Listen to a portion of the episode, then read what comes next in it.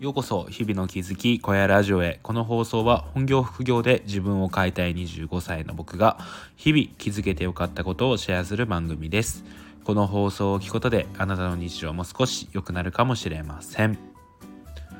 はい皆さんおはようございます。今日は12月の26日月曜日ですね。皆さんいかがお過ごしでしょうか？クリスマスも終わり。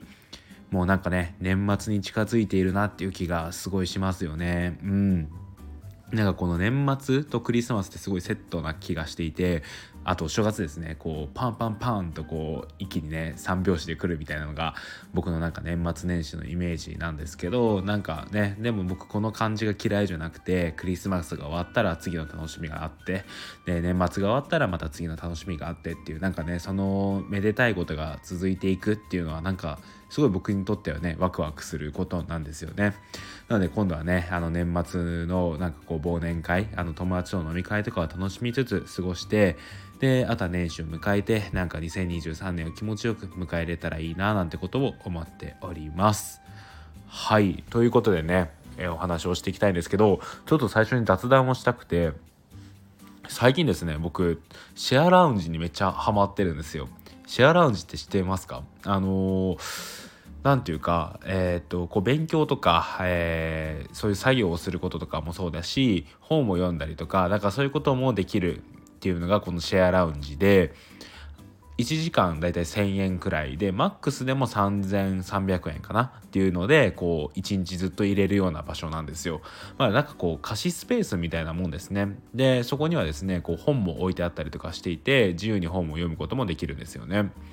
でさらにですねあのコーヒーとかあとは野菜ジュースとかもう本当にいろんなジュース飲み放題だしお菓子とかも食べ放題なんですよね。うん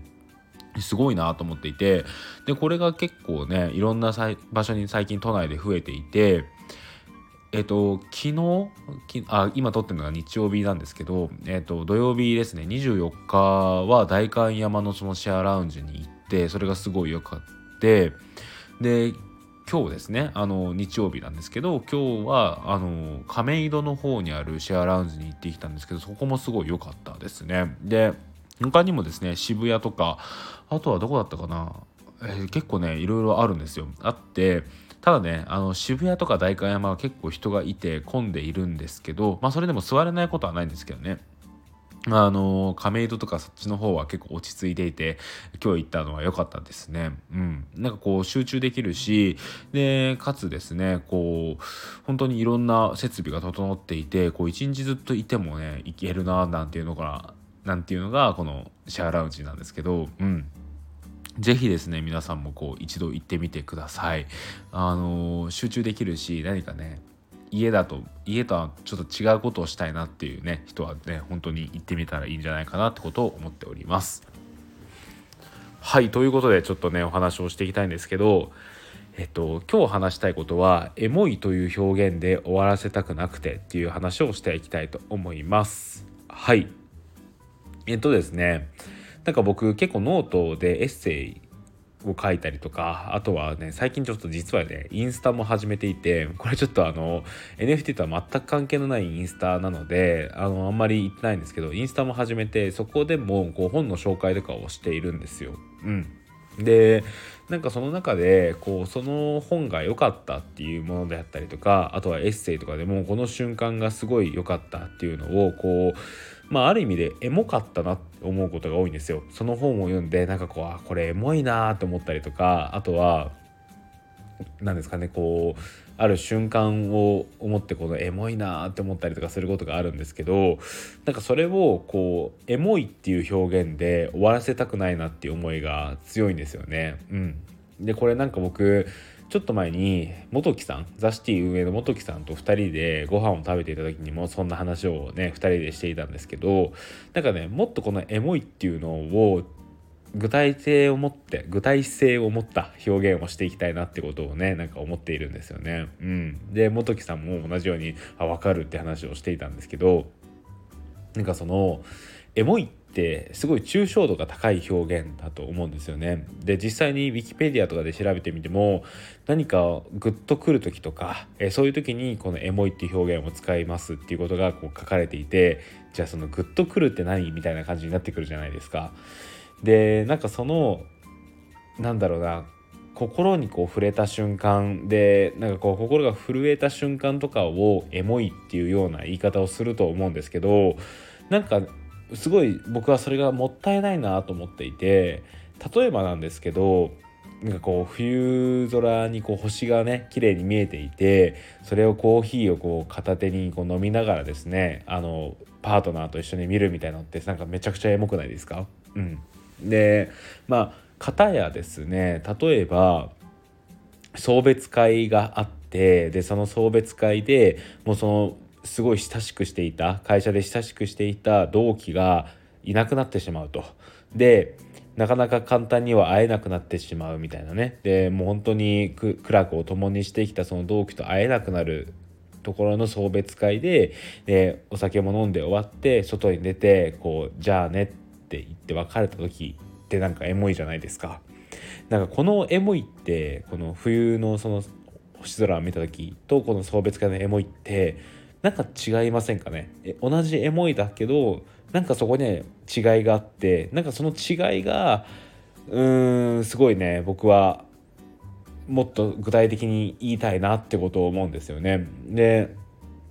本を読んでもそうだしなんかこういろんな部分でエモいなって思った瞬間にそのエモいをもっとうまく表現したいなっていうのがね最近の僕の思いなんですよね。でそれをねどうすればできるんだろうかってことを考えた時にやっぱり大事になってくるのは、うん、本を読むことなのかなって思うんですよ。うん、なんかこう小説とかエッセイとかビジネス書とか、まあ、いろんな本がありますけどどの本を読んでいてもなんか読んでいてあこれすごい的を得た表現だなって思うことないですかね。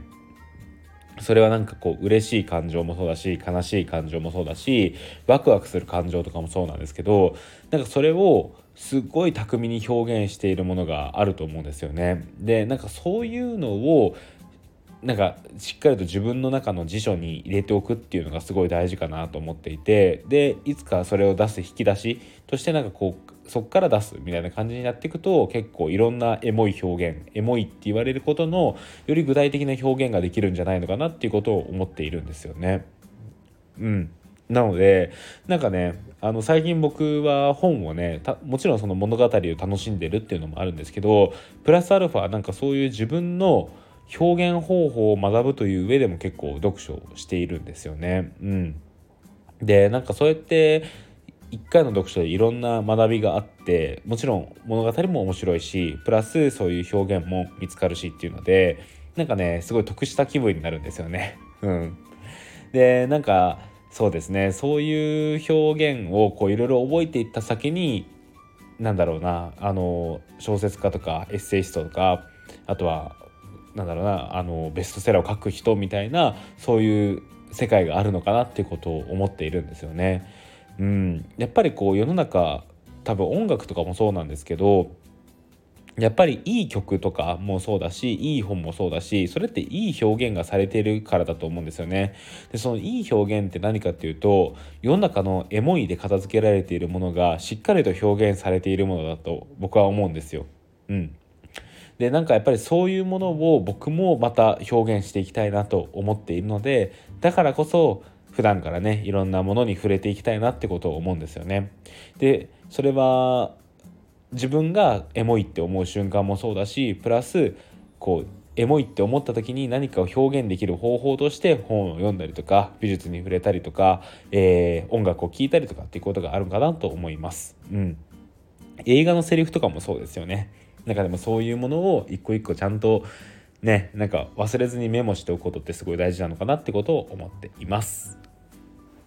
はいそんな感じで今日はですねエモいで終わらせたくなくてっていうことでちょっとお話をしてみました。よろしければコメントレーターなどお待ちしております。それではまた明日。バイバーイ。